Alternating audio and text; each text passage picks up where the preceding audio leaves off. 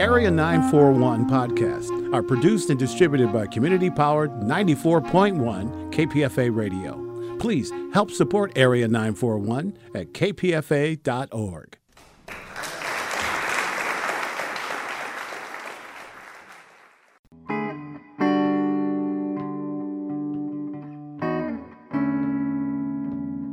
This is the Arts 94.1 Radio Wolinsky podcast.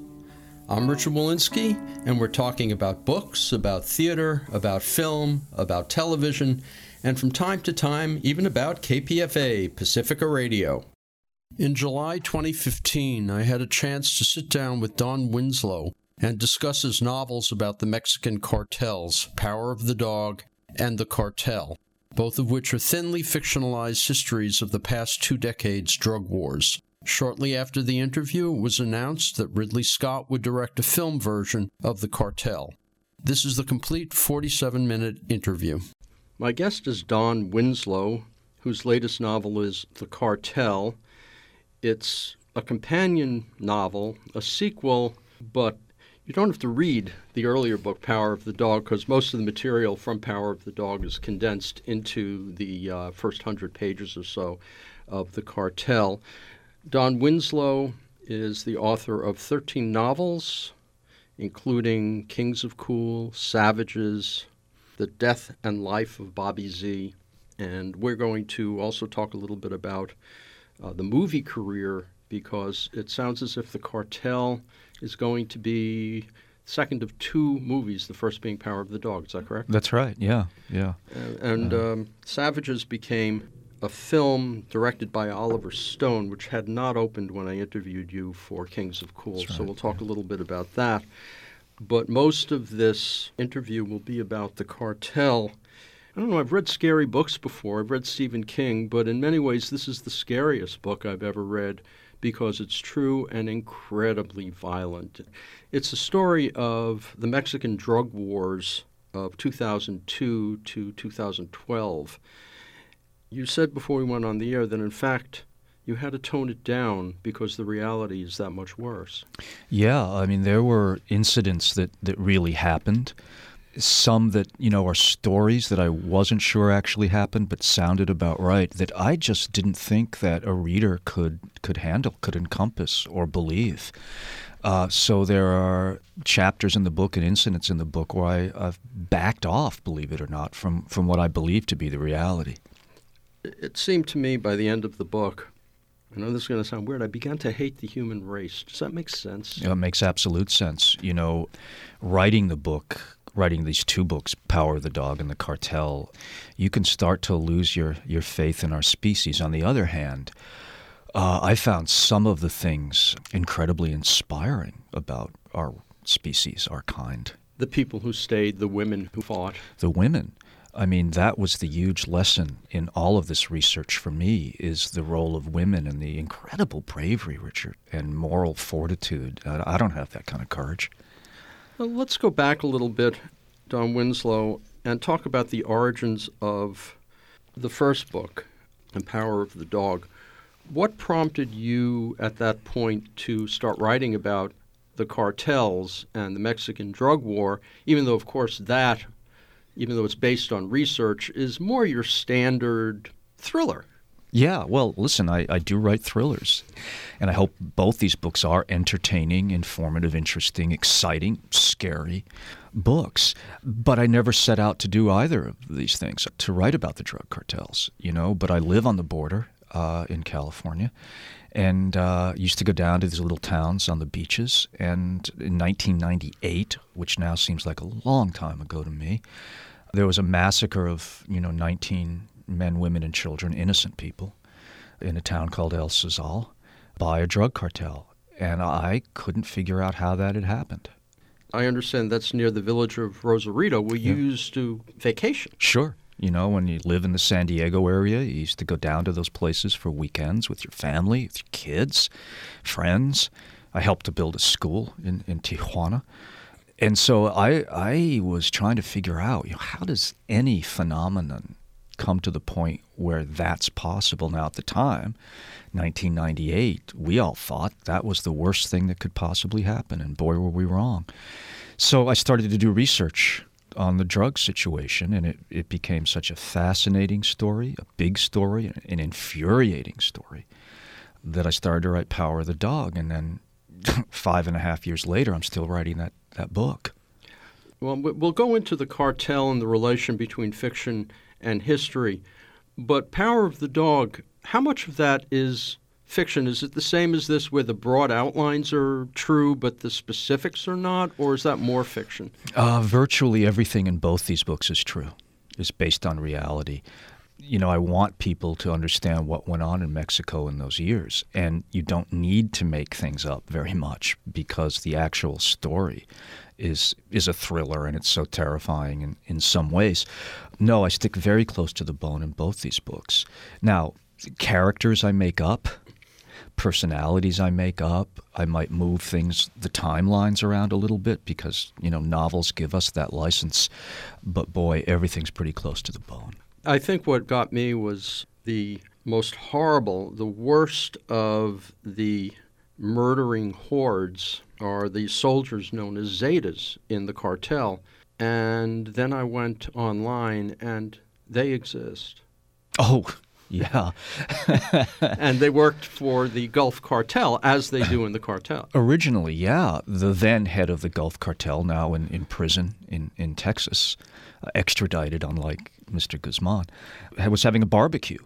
And uh, he invited this uh, officer of special forces in Mexico who were trained in the United States uh, as anti drug soldiers and uh, he wanted this guy wanted bodyguards and the soldier said well if you want the best we're the best. He deserted took 30 others with him and they became known as the zetas after their radio call signals z1 z2 z3 eventually uh, as a lot of bodyguard units do they rebelled against their masters and, and instead of being their protectors became their executioners and, and became the bloodiest most sadistic of the cartels which is a high bar to jump the characters of Art Keller and Adan Barrera, Barrera being the drug lord and Art Keller being the DEA agent who are friends, and I mean, it's the old Ben Hur story. Sure. You know. Yeah. Uh, is there any relationship of that particular story to real life? Was there a DEA agent and a drug lord who were friends?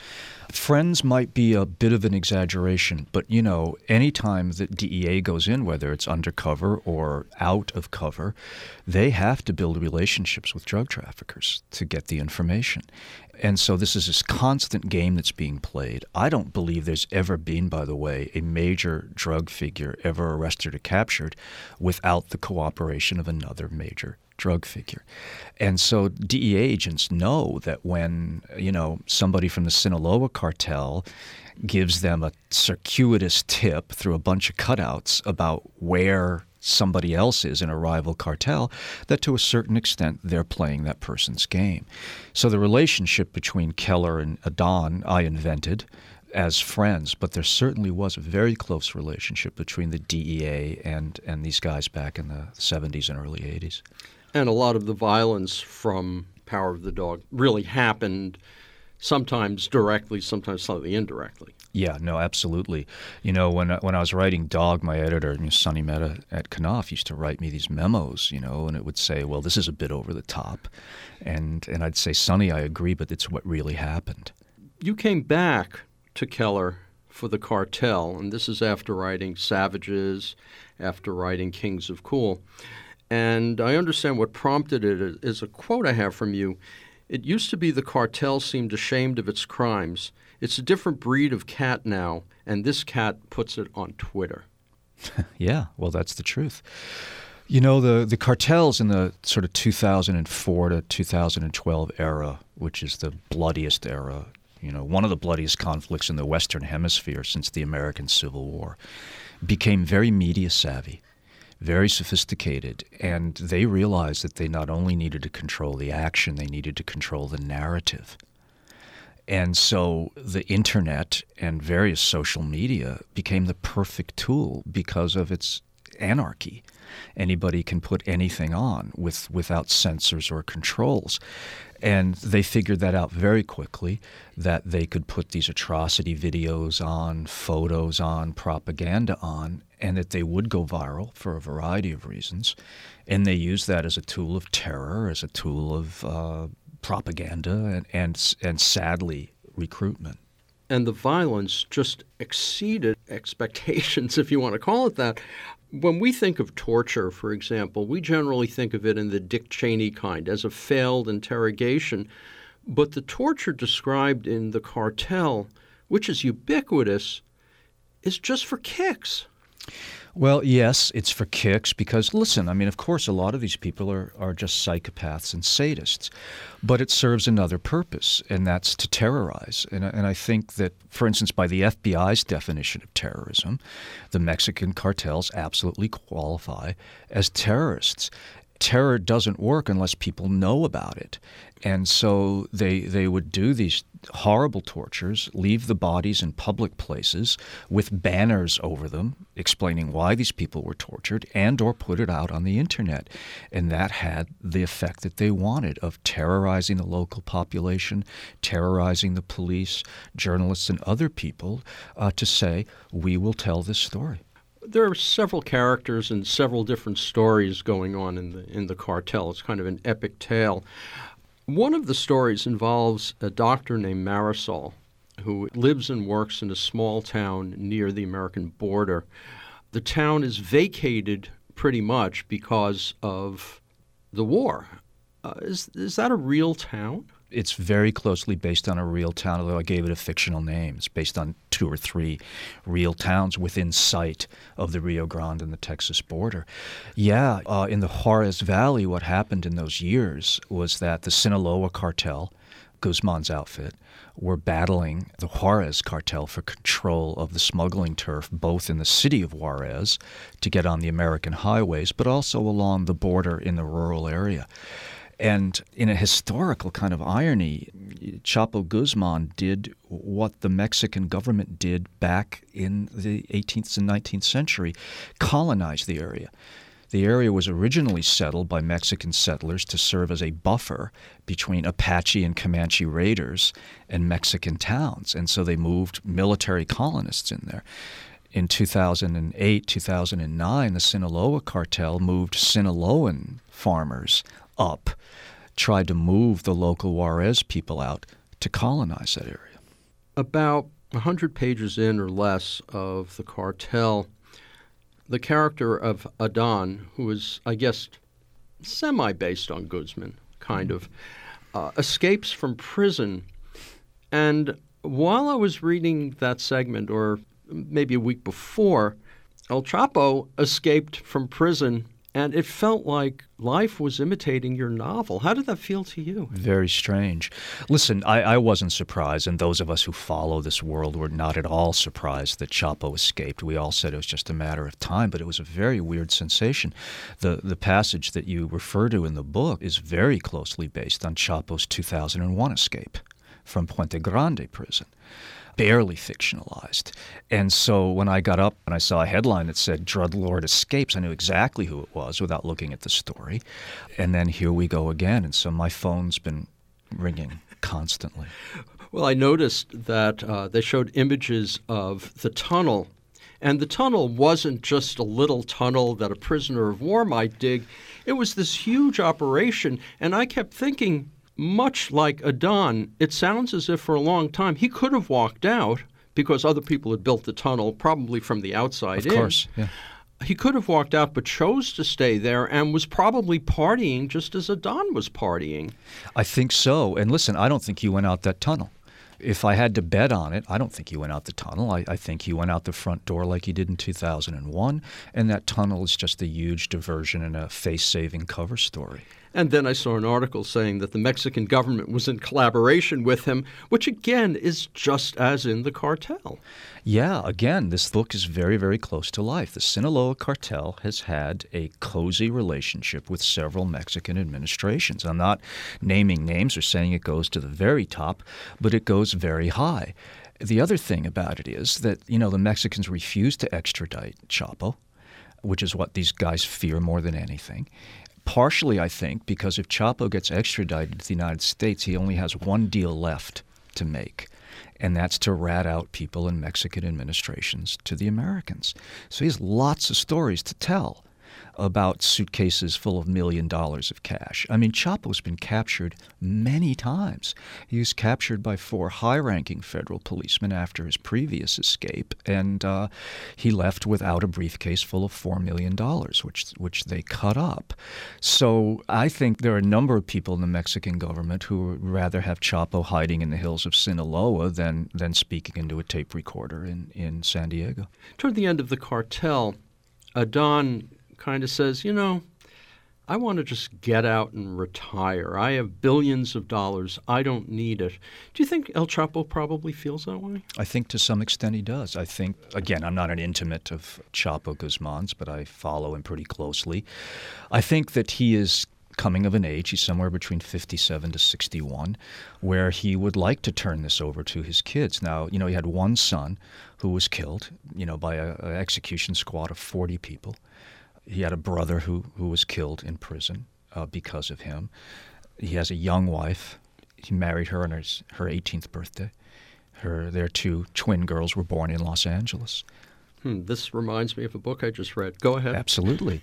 So I think that Chapo might like to turn this over to Ivan, his son, but Ivan reminds me of sort of John Gotti's sons. You know, they're not their fathers. So we'll see what happens. Yeah. Don Winslow, in this epic tale, you focus in on certain individuals, I guess, to give a broad outline. So let me ask you about each of them and their relation to reality. Pablo Mora, who comes in about halfway and becomes a major character, is a newspaper man in Juarez. Is he based on anyone? He's not. I made Pablo up, but again, they're very close to reality of what a, a, newspaper person would experience in Juarez in those years.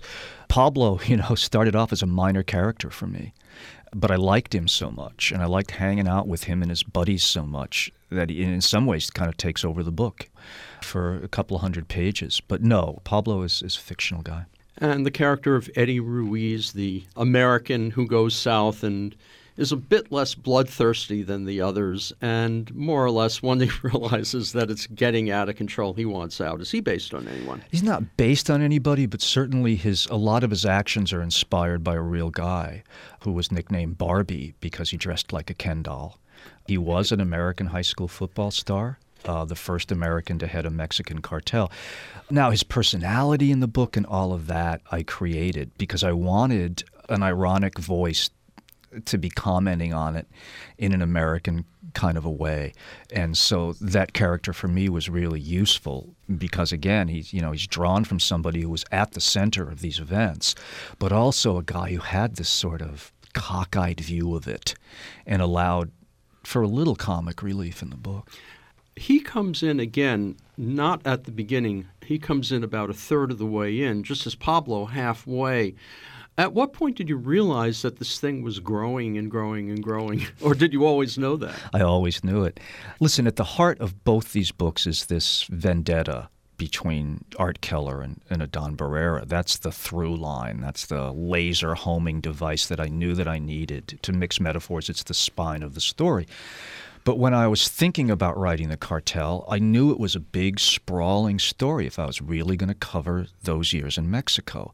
And I didn't want to see it just through Adan and Art's eyes because I would turn them each into Zelig. Do you know what I mean? People right. who are sort of irrationally just show up at critical moments. And so when I looked around to look at what are the real watershed events in these years, I knew that I needed other characters. And the people that you alluded to provided it. A journalist was a natural. Basically, he's doing the same job I'm doing, going out and describing these events. So to see things through his eyes was perfect. And again, to have that sort of American, sort of smartass take on things uh, from Crazy Eddie was really useful. And then there's Chuy, the uh, the young child, who again is not a real person, but it, or is he? When I heard about a 14 year old hitman, Richard, I assumed that there was one of them. There were at least eight very young people. Chuy is sort of a composite of my imagination, but his actions again are are drawn from real life events and these real people. There's another character I want to mention here, Adan's girlfriend Magda, mm-hmm. who tries to connect up the Sinaloan cartel with the Europeans. Is that part of the story? Putting aside Magda, who is fictional, is that part of the story real at all? Yeah, uh, Magda is just barely fictional. Really? Yeah, Magda is drawn again from sort of a composite of three or four women. Guzman famously had an affair in Puente Grande prison with a young woman prisoner. He also had affairs with a doctor and a guard. But uh, no, she's just barely fictional. There were several women who helped to establish or reestablish the Colombian cocaine connection and then went to Europe to sell the, the stuff there because cocaine prices in Europe are 30 to 50 percent higher than they are in America, so it's a big bonus. And I would guess that the relationship of the Italians and the Germans is pretty much nonfiction. Absolutely nonfiction. Ndrangheta, the um, Calabrese mafia, uh, runs uh, the drug trade in Western Europe, and other smaller gangs in various countries go through them most of the cartel deals b- beyond these personal stories deals with the interplay of certain narcos and their various gangs, the Tapias, Ochoa and 40 of the Zetas. El Gordo is another one. There's a whole bunch of them. Did you kind of have a chalkboard up there and trying to move the pieces around? Constantly. Yeah. Uh, constantly. I had charts and graphs because, you know, these alliances shifted. The alliances that we see in the book are those real alliances yes. with real people, only you've substituted fictional. Yes, sir. Absolutely. When Chapo Guzman got out of prison the first time, he wanted to reestablish the Federacion that he had been the right hand man in under Miguel Angel Gallardo and others. That's the Sinaloan. That's cartel. the Sinaloan cartel. Yeah. And he only wanted to use Sinaloans in the top positions because he trusted them. So that meant that he had to take over the Gulf cartel, the Juarez cartel, and the Tijuana cartel to get those critical smuggling routes. So he launched this big war. And to do that, you needed private armies. And, and because the Zetas had allied themselves with the Gulf cartel, every other cartel needed these paramilitary units made up of current or former soldiers or current or former policemen. And that's why this war became so militarized and so bloody. But over the course of years, these real alliances, they made peace, they broke up. Sometimes it was over sort of mega economic issues. Other times it was strictly personal grudges that split these alliances. Uh, in an interview, you asked the question where do you cross the line into the pornography of violence? At what point is there enough? And it's all very desensitizing. How did you deal with that in writing The Cartel? Yeah, it was difficult when I started to think about writing the book and when I started to organize the book, I, I knew that there was going to be a lot of violence in the book, obviously. Uh, I mean, there's also love stories in the book and political stories in the book and, you know, all kinds of stuff. But it, obviously, there's violence when you're dealing with this topic.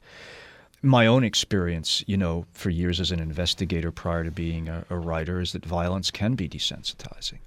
You know, uh, it's part of the human condition that we get used to it. So I knew that earlier in the book I would probably write the violence quite directly, put you on the scene and act it out. Later in the book, though, uh, I knew that I had to come at it from different directions. So I, I tried a lot, you might notice sort of late in the book, to not write the scene itself, but to write people's reactions to it. You know, so do the violence offstage to some extent, and then have somebody come onto it and react. Well, there are a couple of characters who are brutally slaughtered, and you avoid. It's late in the book, and we don't want to see what happens to them. Right, right. So I keep it, you know, I keep it off stage, and then refer to it or have somebody come on to it. Yeah. I think if I had read about that happening with those characters, I might not have been able to finish the book. That was my thought as well, you know, because you get to know, I got to know these characters and, and these people and, and knowing, you know, that there could potentially be a bad end. Not all of them end that way. Yeah, I thought at some point in time you, you, you do back away from it a little bit because I think the emotional impact is already there. The political angle of the cartel. I mean, this is capitalism at its absolute worst. There's a point late in the book where it appears the Zetas are going after oil, and that's when oil money comes into play. And I kept thinking, you know, the oil people don't care about the slaughter, they just want to protect their money. No, absolutely. And the cartels want to make money. The Zetas really started to branch out. And in fact, by the time that they were in their demise, only about 30% of their income came from drugs. The rest came from human trafficking, from stealing oil, uh, from other investments, from kidnapping. They're still around, though. They're still around, but they're they're not as powerful as they were. Basically, Sinaloa has won the war, and that's why the violence has settled down. Yeah, listen. Eventually, every war ends eh, just out of exhaustion and casualties. But uh, I think that the Mexican government, to a certain extent, uh, chose a side, picked a winner, and they picked the least worst, in their view, of the options. There was also a very bitter personal feud between certain elements of the Mexican military and the Americans uh, against the Zetas.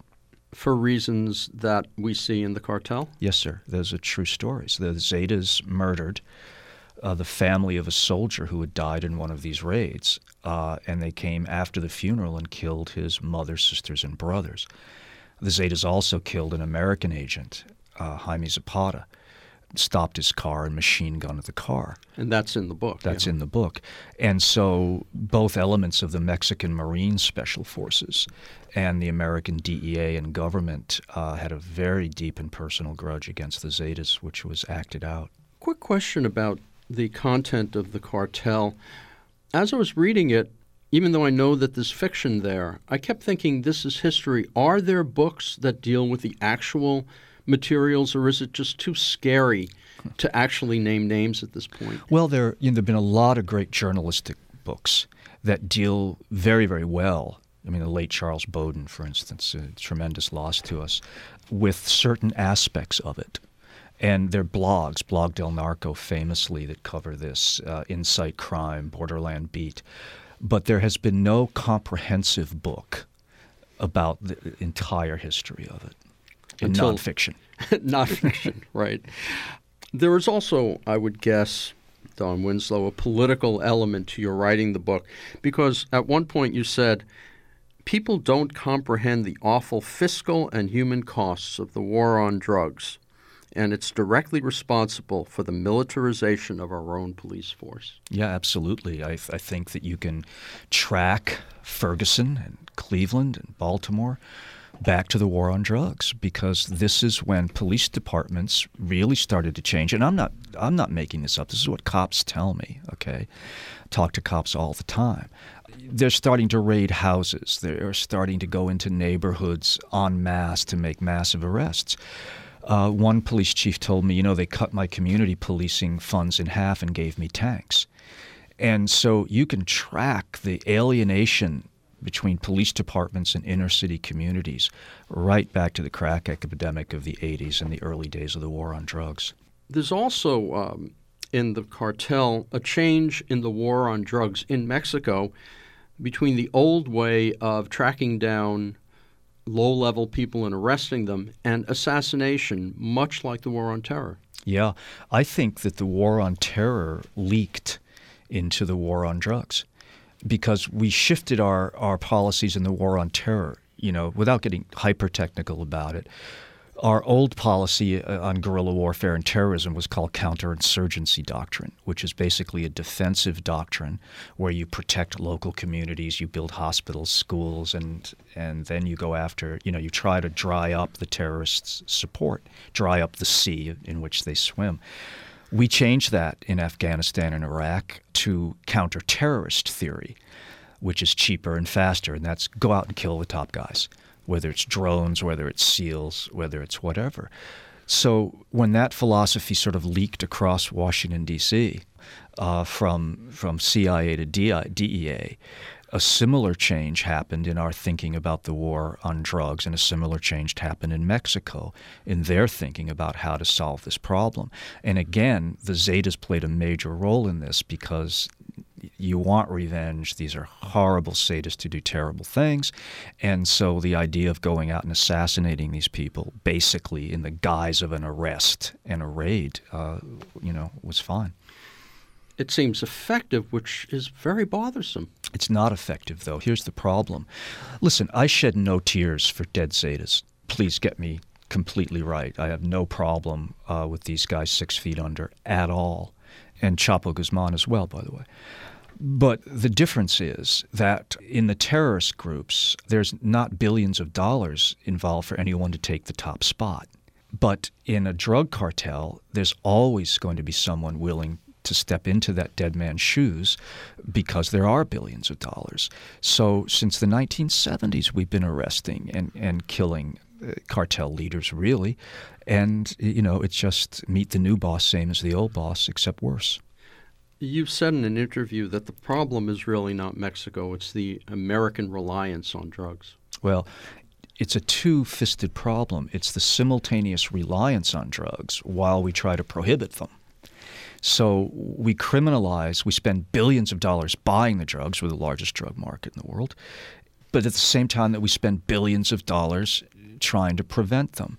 It's that conflict, that juxtaposition that creates the powers of the cartels. Today, while I was doing my research, I stumbled across another quote from you that disturbed me quite a bit.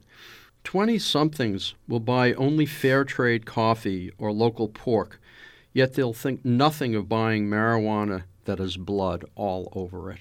Yeah. Listen, I'm very much against recreational drug use, very much against it for that reason. People don't know. It, it amazes me. You know, I, I've seen young people go picket a grocery store, then go to a party and smoke weed that probably, if you look at the numbers, came up from Mexico. Now, what I guess they don't realize is that weed was very possibly grown by slave labor. These are immigrants now coming up from Central America who've been kidnapped by the cartels. The men often murdered, the women put out in the fields and or to prostitution, very often gang raped, killed. And this weed that you're, you know, getting your pleasure from has been brought to you by cartels that have slaughtered tens of thousands of innocent people so I, I don't know how your grudge against the Starbucks holds up against that, or or people in the Occupy movement who are against big corporations and big pharmaceuticals. Good Lord, what's the Sinaloa cartel if it's not a big corporation and a big pharmaceutical? There's also um, the role of American capitalism in how this is happening in the border towns, where the maquiladoras which were the factories, cheap factories, have all vanished over to China, and suddenly you have these thousands of people who are broke, jobless, and starving. Yeah, when you when you go along these parts of the borders, you know, you used to find these big factories. Now they're all in in China uh, for even cheaper labor. And what had happened is a lot of people from the south of Mexico had moved up to the borders to get those jobs. And when the maquiladoras left, now you have these enormous colonias, these slums, with no employment, no work, obviously high poverty, a starvation level of living. And those kids are the perfect target for recruitment as soldiers, scouts, spies, and mules for the cartels. And that's where the a lot of the little children come from, I would guess. No, yeah, absolutely. Absolutely. It's a real human tragedy. So what do we do? I mean, does it help to legalize marijuana in Colorado, for instance? Well, I'll tell you what, since it's been legalized in two states, the importation of Mexican marijuana has dropped by almost 40%. So think this through. by stopping fighting the war against that drug in two states, after 44 years of the war on drugs, we have started to win the war against that drug because the Sinaloa cartel has basically now said marijuana is not worth it to us. We can't compete with American prices and quality. The downside of it, they've increased their production of heroin, increased its potency, lowered its price. In a very deliberate effort, successful, to undercut American pharmaceuticals of oxycodone and those kind of drugs. So when you read about this heroin epidemic, what you're really seeing is that people who used to be hooked on those pills uh, can get cheaper Mexican heroin. In um, that same interview, you said that uh, it sounds kind of liberal, but maybe we need to to look at what's causing so many Americans to take drugs. Yeah, what an idea, huh? what a what a thought. Yeah, look, if we stop the war on drugs tomorrow, we'd save $46 billion a year, give or take. If we taxed it at the same rate we tax cigarettes and alcohol, by far the biggest killers among substances, by far we'd get another 47 billion, give or take. That's a lot of money every year. And maybe, I don't know, call me crazy, we could fix our inner city schools. We could build businesses and factories. It wouldn't matter if they made a profit, by the way, we'd still be in the black and give people jobs. We could give more treatment to addicts. there's all kinds of things that we could do. But the military industrial complex would not make that kind of money, and neither would the cartels. And, you know, money talks in Washington. Well, money money screams in Washington. You know, I, have said it before. You know, there's a, a, crime committed every time a lobbyist and a congressman take it together in the men's room. But the cartels and our justice system and the military industrial system are in a symbiotic relationship. They need each other. They need each other. If you look at the money that is spent on helicopters, surveillance equipment, guns, tanks, armored cars, all that, go beyond that. What's one of the few growth industries in America now? Prisons. Prisons, prison construction. So towns that used to compete for factories now compete for prisons so they can get jobs as guards. So it's corrections as capitalism. We've, we've gone into the business of caging our fellow citizens to the tune of 2.3 million of them, the largest prison population in the history of Earth. So the justice system, in quotes, around the drug issue is like banks back in 2008, too big to fail. And the cartels and the drug traffickers absolutely rely on that because if you legalize or decriminalize drugs, they're out of business.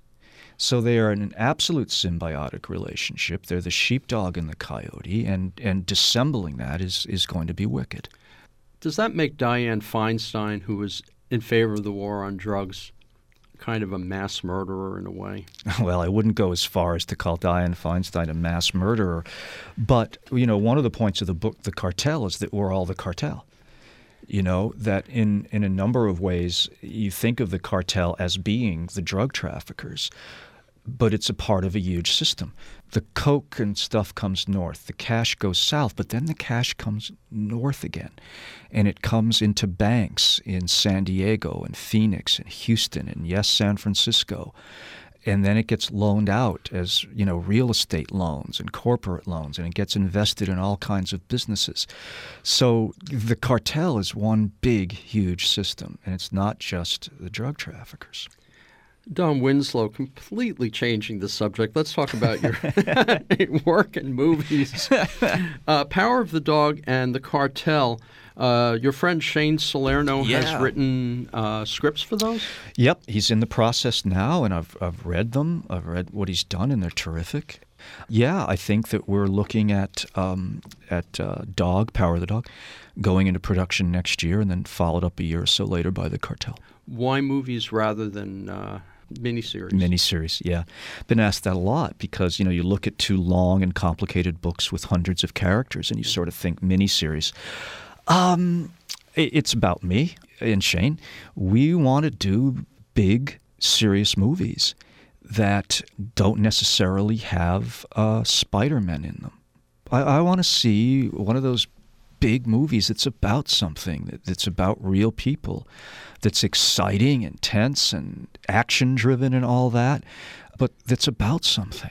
Savages was directed by Oliver Stone. Did you work with Oliver Stone much? Uh, yeah, to some extent. You know, I mean, Shane and and me and and Oliver, you know, co-wrote the screenplay. I certainly met with Oliver a lot. I wasn't on the set a lot. You know, nobody wants a, a novelist is sort of the vestigial bone on the body cinema. You know, Right. but I was there. I you know, took Oliver around on on location scouts. I met a lot with the art design people, and costume design people, and all of that. Uh, what do you think of the film now, looking at it? You know, I basically like it. I do. I mean, the ending's quite different than the ending in the book and the ending that I've always seen. For those of you who know the film and the book, I mean, in my opinion, those three characters are dead at the end of the story. In Oliver's version in the film, it's uh, a little am- ambiguous.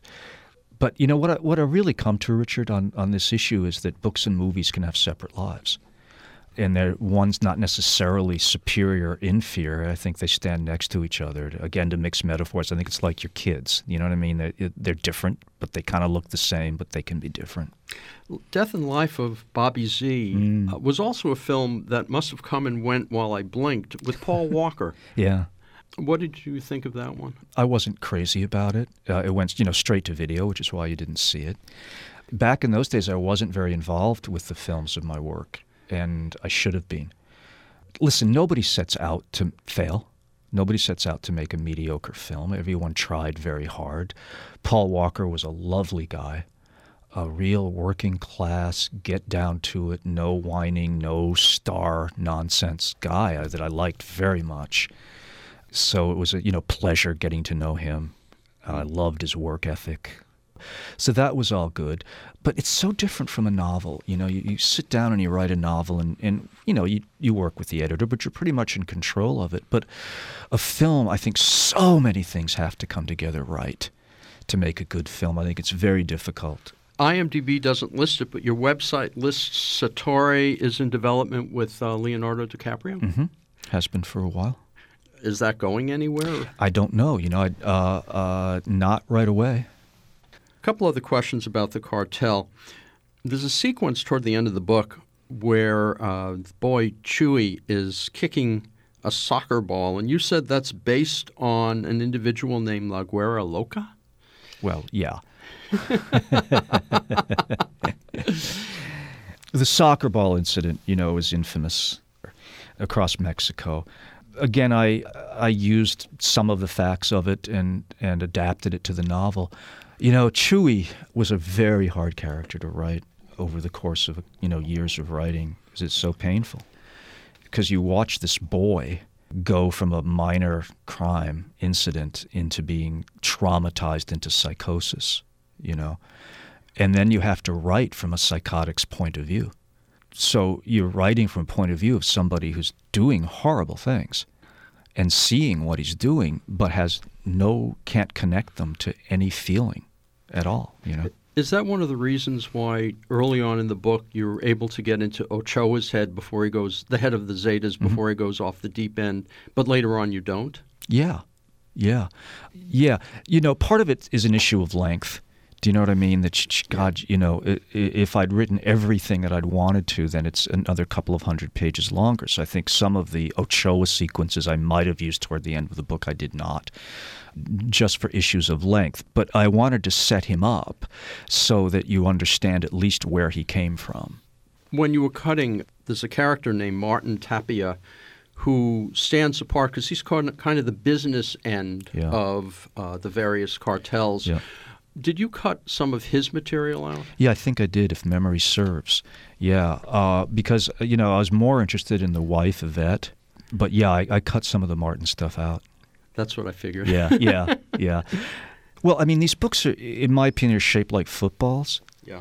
You know, so you, you start small, and then they get fat, and then you have to taper off for them being small again. So when when you're tapering off, when you're sort of coming out of, if you will, Act Two, you know, then then you do start cutting and trimming and, and some of that. The Wild Child blog. Yes. Is that real? Well, it's not real, but it's certainly inspired by several blogs and bloggers, and Were the uh, Zetas out to kill the bloggers? absolutely. I mean, they slaughtered them.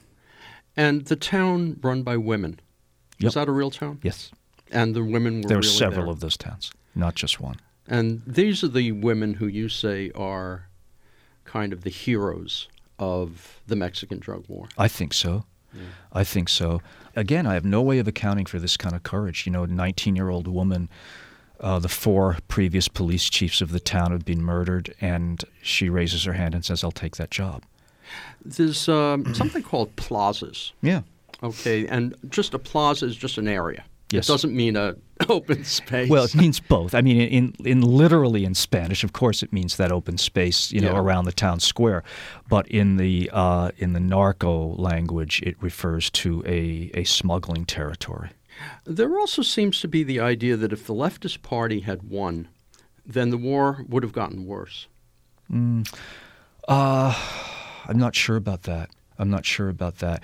The leftist party coming out of the 90s had been so totally co opted by the cartels, especially the Sinaloa cartel, that you might have reached this sort of what I call the Pax Narcotica Sinaloa perhaps a little earlier.